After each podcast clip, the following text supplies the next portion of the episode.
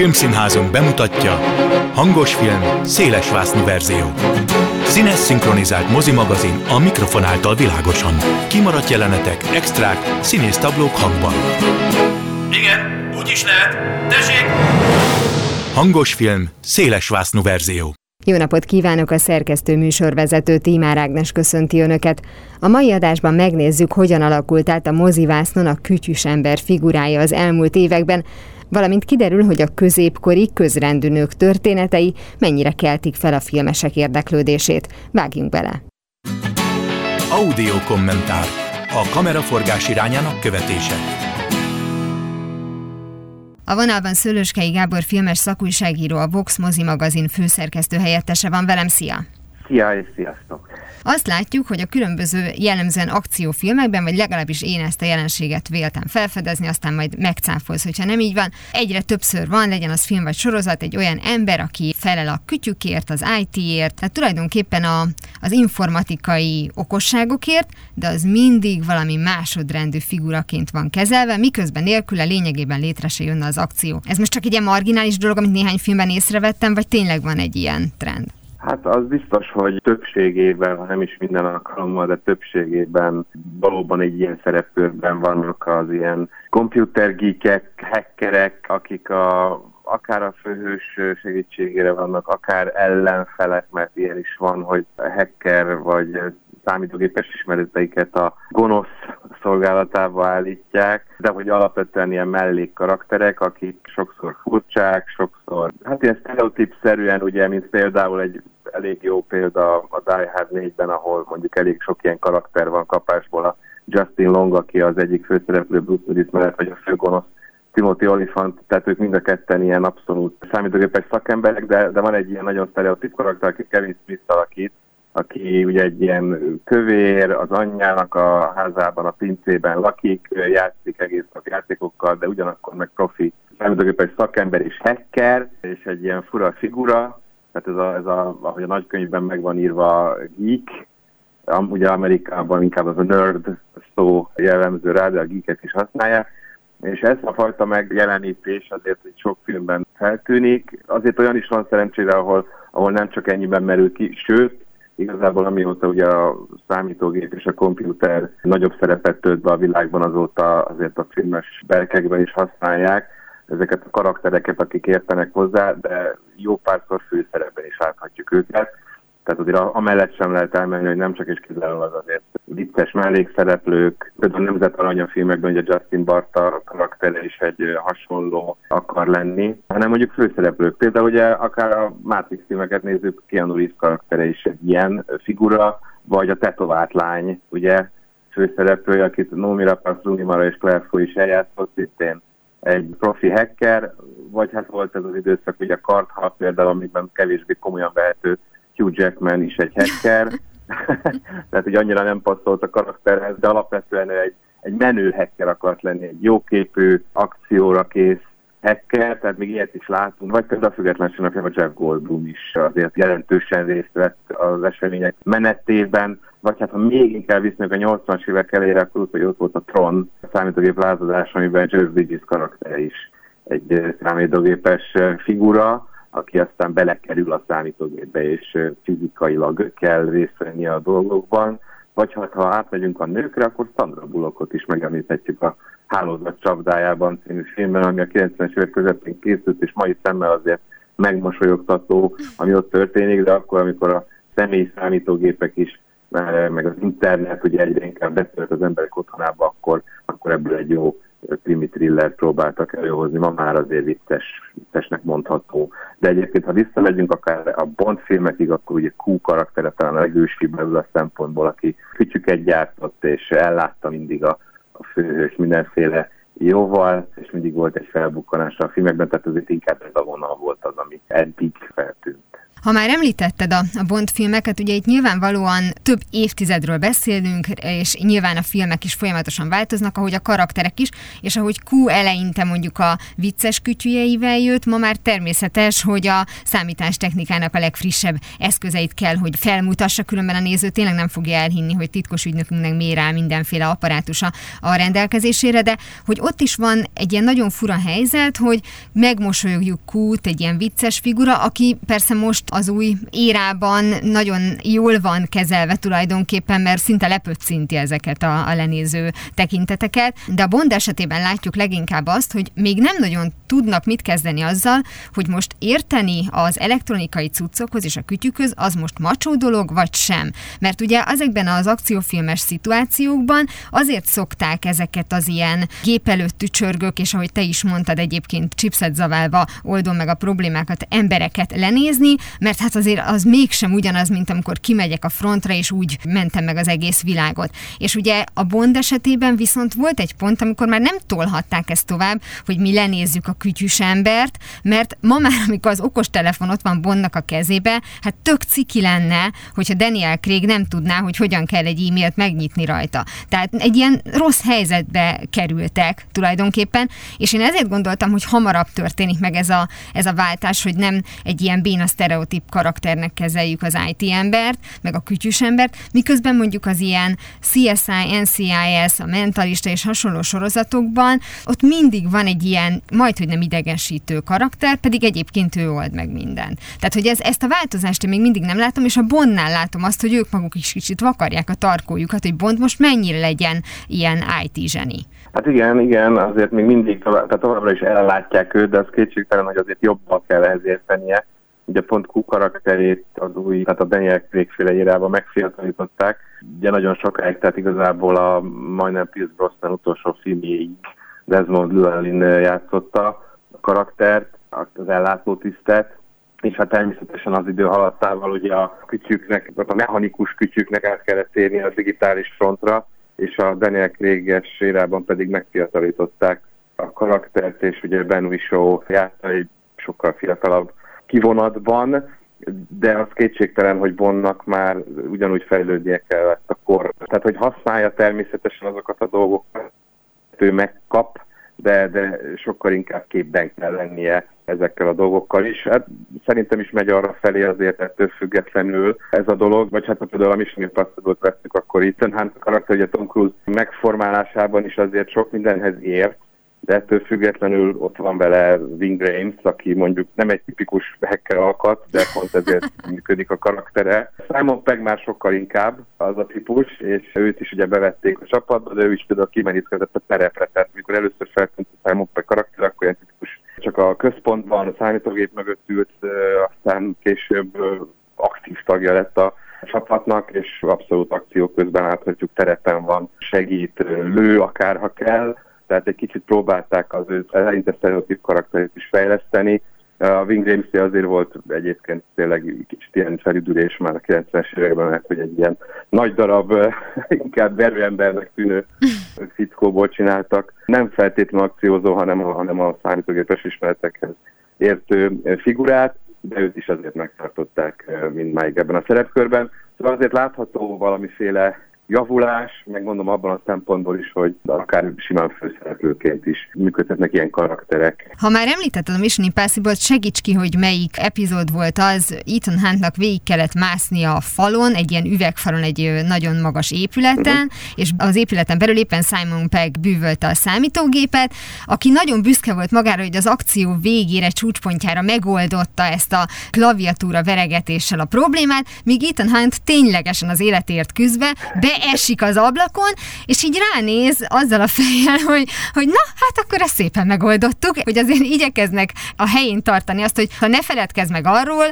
kedves Simon Peck, hogy biztosan te voltál az, akit a gimiben mindig bezártak a szekrénybe, mert hogy valahogy mindig gondolom, nem akarok ilyen amatőr pszichologizálásba kezdeni, de hogy ezek a karakterek ezért is viszik ezt a fura vonalat, mert hogy már ezek a gimi idején is nördök meg gíkek voltak, de nem tudom, hogy ez konkrétan melyik Mission Impossible volt. Igen, ez a, ez a negyedik rész, a Phantom protokoll ah. és a híres Burj Khalifa megmászása volt.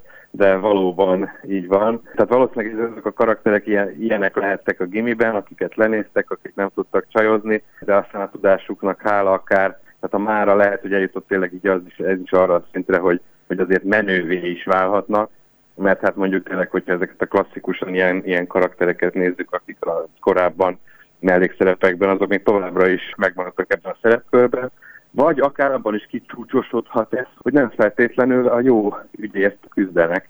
Ugye pont egy Bond filmben az szemben ott van Ellen Cumming karaktere, aki egy gonosz hacker, és ő is egy ilyen tipikus geek, csak nem a jó oldalon, vagy a Die Hardban is van egy a Tio karaktere, aki, aki Ellen Rickman csapatában a terroristákat erősíti, de abszolút ebben kicsit ilyen sztereotípabb szerepkörben.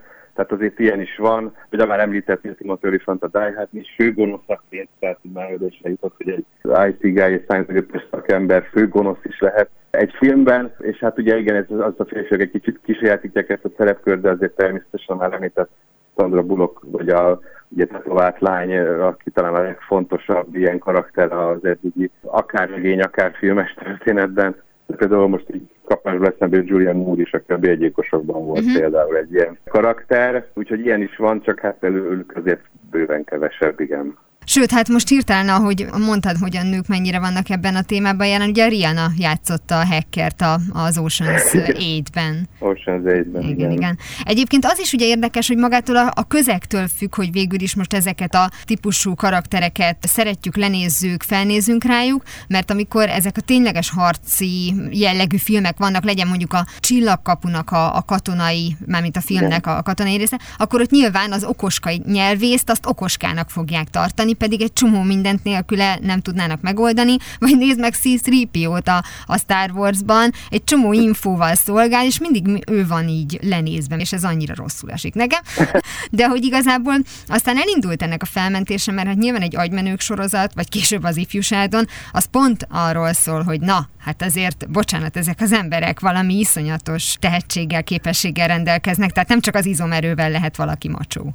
Így van, így van, pontosan. És igen, és már említettünk is egyébként olyan filmeket, ahol akár tényleg ezzel a tudással, ilyen tudással lévő emberek azért elérik azt, amit akarnak. Most csak így jutnak eszembe, például az olasz melóban is volt a Seth Green karaktere, uh-huh. aki szinte egy ilyen vicces mellékalak volt, de azért a végén tényleg azért úgy menő lett, meg megszerezte a, nem is tudom, azt a verdát, meg a nőket, nem tudom már pontosan, de hogy azt, amit akar. Sőt, a Jurassic Park jutott eszembe, ahol több fronton is előjön ez a vonal. Egyrészt ott van a gonosz számítógépes szakember, akit a Wayne Knight alakít, ugye Dennis Nedry, ott van Samuel Jackson, és már behozzák a gyerekvonalban is, ugye ott a Lex, a kislány karaktere érdeklődik a számítógépes tudomány iránt, és a végén ezzel a tudásával menti meg ugye a Raptor támadás közben az egész bandát. Tehát ezzel kicsit már népszerűsítve is a gyerekek körében, hogy na azért, ha valaki ezért, akkor akár ilyesmit is elérhet, vagy hát ez egy, ez egy menő tulajdonság lehet.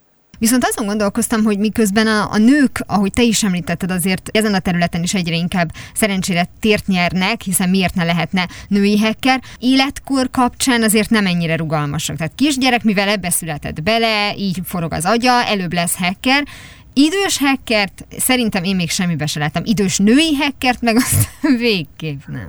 Igen, igen, valóban. Tehát minden bizony ez is azt mutatja, hogy, hogy aki, aki idős, ugye a fiatal korában még nem volt meg ez a technika, de alapvetően van egy ilyen sztereotípia is az időségek kapcsolatban, hogy a technika az nem az övé, nem az ő világuk és ezt a filmekben sem annyira mutatják be. Biztos van erre is egyébként példa, most nekem sem ugrik be, amikor ilyen idősebb ember alakít esetleg egy ilyen szerepet, pláne nő, igen, de gondolom, hogy lehet, hogy előfordul, de ha igen, akkor is nagyon-nagyon-nagyon kevés, és még nem jutottunk el oda, lehet, hogy nem sokára egyébként, tehát ugye azok a fiatalok, akik már a 80-as évektől éléken érdeklődnek a vagy akár a 70-es évektől a számítástechnika iránt, nem sokára majd, vagy hát egy 10-20, akár 30 év múlva már már simán lehetnek ilyen karakterek, hiszen az akkori idősek már abszolút ebben nőttek fel. Na, egyébként a legédesebb dolog szerintem még a fordított felmentésére csak így eszembe jutott, az agymenőkben volt, amikor egyébként végre összetudtak fogni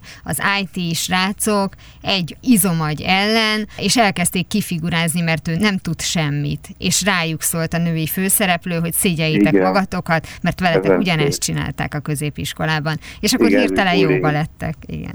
igen, igen, ez is egy bullyingnek tekinthető pontosan. Csak a másik oldalról, de nem szebb igen, ez egy jó jelenet volt. Köszönöm szépen, Szöröskei Gábor a Vox Mozi magazin főszerkesztő helyettesével beszélgettem az IT-s karakterek a filmekben témáról. Köszönöm szépen én is. Mozgóképizmus. Filmek politológus szemmel. A vonalban Pár Ádám történész politológus, a Méltányosság Politika Elemző Központ munkatársa van velem. Szia!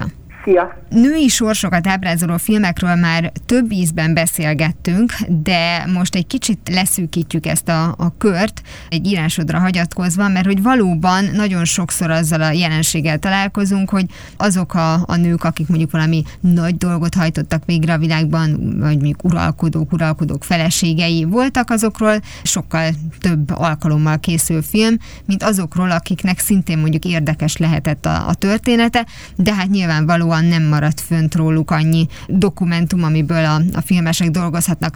Ez az oka annak, hogy mondjuk a közrendű, de egyébként érdekes életúttal rendelkező nőkről kevésbé készül film, vagy azt gondoljuk, hogy ha nem uralkodó, vagy uralkodóné, akkor kit érdekel? Igen, alapvetően azt gondolom, hogy a filmesek kezdettől fogva nagyon szerették a történelemből meríteni a tárgyukat, és hát kifejezetten izgatta őket mindig a női sorsoknak az ábrázolása, de hogy a kérdésedre válaszoljak, általában azzal szembesültek, hogy a híres nőkkel találkoznak, és hát maguk ezek a nők lettek híresek, mert hogy a férfiaknak a világába törtek be, leginkább a kormányzásnak a, a művészetét gyakorolták, tehát a király, nék, császár, nők, császárnék nyilván sokkal hálásabb témát jelentettek abból a szempontból, hogy az ő életük elég jól dokumentált volt, és miután ez a nemzeti történelemnek volt egy szerves része, hiszen a 19. században a nagy emberek történeteként tekintettek a történelemre, ezért teljesen magától értetődő volt, hogy először ezeket a nagy asszonyokat ábrázolták a filmvásznon, és persze igen, ezt kiegészítette az a felfogás is, hogy végső soron ugye a közrendű nőknek az élete az kit érdekel, de hát ugye a 19. században ugyanez volt a felfogás a közrendű férfiakról is. Tehát itt nem valami nemi sztereotípia van pusztán, hanem inkább egy hatalmi különbség. Tehát akik a hatalmat gyakorolták évszázadokon azoknak az élete jobban nyomon követhető volt, jobban dokumentált volt, ennél fogva sokkal jobban ábrázolni lehetett azokat a filmvásznon, míg a közrendű embereknek az életét pedig jóval nehezebben, és most e tekintetben a polgárság asszonyaitól kezdve le egészen a háztartási cselédekig egy eléggé széles spektrumot fog át ez a közrendű kifejezés. De akkor mégis kik voltak azok a közrendű nők, akiknek a története mégis volt annyira izgalmas, akiről mégis fent maradt annyi írás, hogy vászonra került az ő történetük? Az első olyan nő alak, akiről tudjuk, hogy közrendű is volt, és bár nagyon gyérszámú forrás, de azért valamennyi fennmaradt róla, az Jenny Dins nevű parasztlány volt, egész pontosan egy skót parasztlány a 18. századból. Az ő történetét Walter Scott dolgozta fel a Midlothian Szíve című regényben. Ez a cím egyébként az Edinburghi állambörtönre utal, tehát ez volt a skóciai Basti, és arról szólt a történet, amelyet elsárgult krónika lapjairól szedett össze Scott, hogy ez a Jenny Deans elindult Londonba, hogy megmentse a Midlothian szívébe bebörtönzött hugát, Effit, aki magzat elhajtást követett el, tehát ugye egy megesett lányról van szó, aki tehát nyilván egy gátlástalan fiatalember vitt a bűnbe, és ezért elindult Jenny kegyelmi kérvényel Londonba, és aztán ugye sikert is aratott, úgyhogy az 1914-es adaptáció egy nő győzelme címmel jelent meg az Egyesült Államokban. Ugyanekkor az Atlanti óceán túloldalán szintén ebben az évben az angolok is csináltak egy filmet erről a történetről, tehát mint látni való, Walter Scottnak a regénye azért eléggé megmozgatta a fantáziákat, és hát igen, itt ugye az az érdekesség, hogy egy közrendű nő próbál meg hát a saját földesurával, Árgály hercegével egyezkedni, meg egyeztetni, hogy ne végezzék ki a, a hugát, és elindul gyalogszerrel Londonba, ami még mai napig is szép teljesítmény, tehát szembeszállva korabeli világi, meg egyházi törvényekkel, hát ugye feltehető a kérdés, hogy akár manapság kitenne meg ilyet. Úgyhogy ez mindenképpen egy olyan történet volt, ami vászonra kínálkozott, és persze Jenny alakján keresztül azért a korabeli skót társadalmat is be lehetett mutatni, meg azon keresztül a parasztságnak az életét. Egyébként még ebből 1966-ban is készült egy tévéfilm, aztán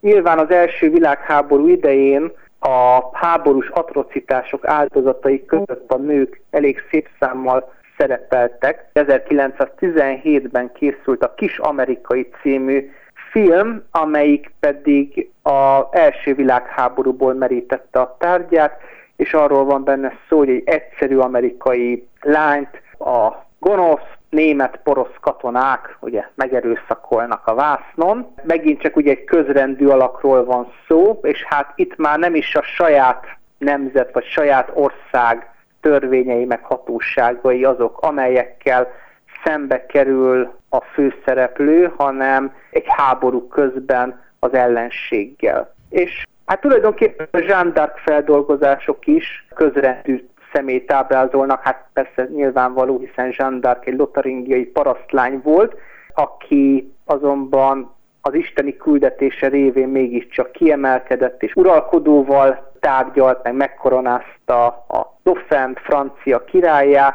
és így tovább. Na most ő mondjuk a középkornak a legismertebb, popkulturálisan legismertebb közrendű alakja, és hát az ő életéről meg aztán megszámlálhatatlan film készült. Talán nem mondok keveset, hogyha azt mondom, hogy legalább egy 20 készült, ezzel 20-at összeszámoltam róla, nem számolva bele a az animációs meg rajzfilmeket, tehát mondjuk ő a legismertebb közrendű szereplő. És hát nyilván, ahogy az időben haladunk előre, úgy lehet egyre több ilyen nő alakot találni, hiszen egyre több lesz ugye a forrás ezzel kapcsolatban. Most eszembe jutott ugye a Szüfrazsettek című film, ahol már ugye valós karakterekkel is találkozunk, vagy akár mondjuk a számolás joga, hiszen ott már azért az 50-es években járunk, tehát onnan már nem nehéz mondjuk adatokat találni. Tehát, hogy itt inkább az az izgalmas, hogy a középkorból ki az, akit érdemes kiemelni, és valóban nagyon kevés ilyen példával találkozunk. Igen, akadnak egyébként példák, tehát nyilván Jean d'Arc esete a leghíresebb.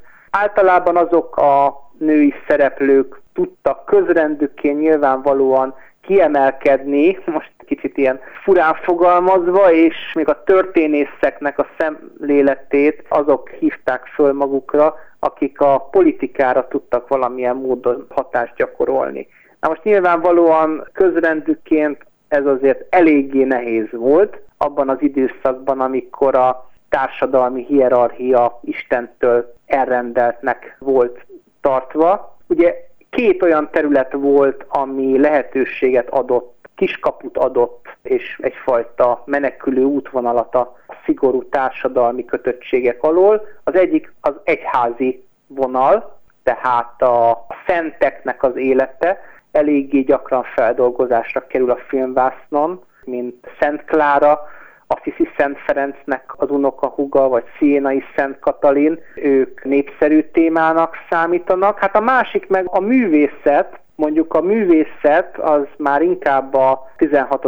századtól, tehát a reneszánsz időszakától kezdve, amikor egyre gyakrabban vesznek a nők ecsetet a kezükbe, az egyik ilyen leghíresebb, vagy az első saját jogán híres női festő volt Artemisia Gentileschi, aki Caravaggio stílusában és a 16. század végén festett. Őróla készült 1997-ben életrajzi film, az, hogy önmagában már a tény, hogy az első olyan festőnőről van szó, akinek a neve fönnmaradt a férfiak által dominált művészvilágban, már önmagában véve kívánkozik arra, hogy megfilmesítsék, de ráadásul két nagyon fontos momentum van az ő életének, amit bemutatnak. Az egyik az, hogy ő hát aktokat, férfi aktokat festett, Ugye ez már önmagában véve a 16. században egy megdöbbentő fejlemény volt.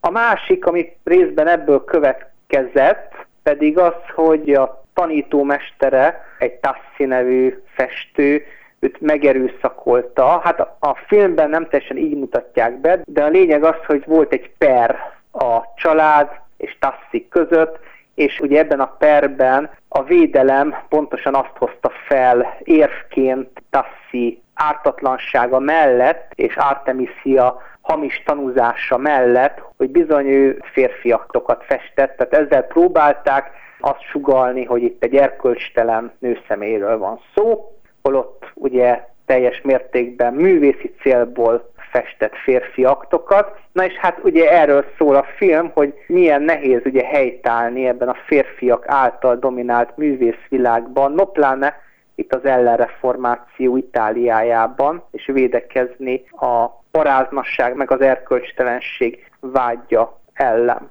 Úgyhogy általában véve az ilyen drámai emberi konfliktusok azok mindig jó alkalmat adnak arra, hogy a női sorsokat megfilmesítsék, és hát így egy adott ilyen emberi konfliktust kiemeljenek az egyén életéből. Nagyon szépen köszönöm Pár Ádám történész politológusnak, a Méltányosság Politika Elemző Központ munkatársának, hogy beszélgetett velem. Én is köszönöm szépen. Ez volt már a hangos film széles vásznú verzió. Legközelebb ismét szombaton délután fél kettőtől várom Önöket. Természetesen a korábbi adásokat, ahogy a mait is hamarosan megtalálják archívumunkban. Kövessenek minket a Facebookon, és ha még nem tették, iratkozzanak fel YouTube csatornánkra. Köszönöm a figyelmüket, a szerkesztő műsorvezetőt, Tímár Ágnest hallották. Viszont hallásra!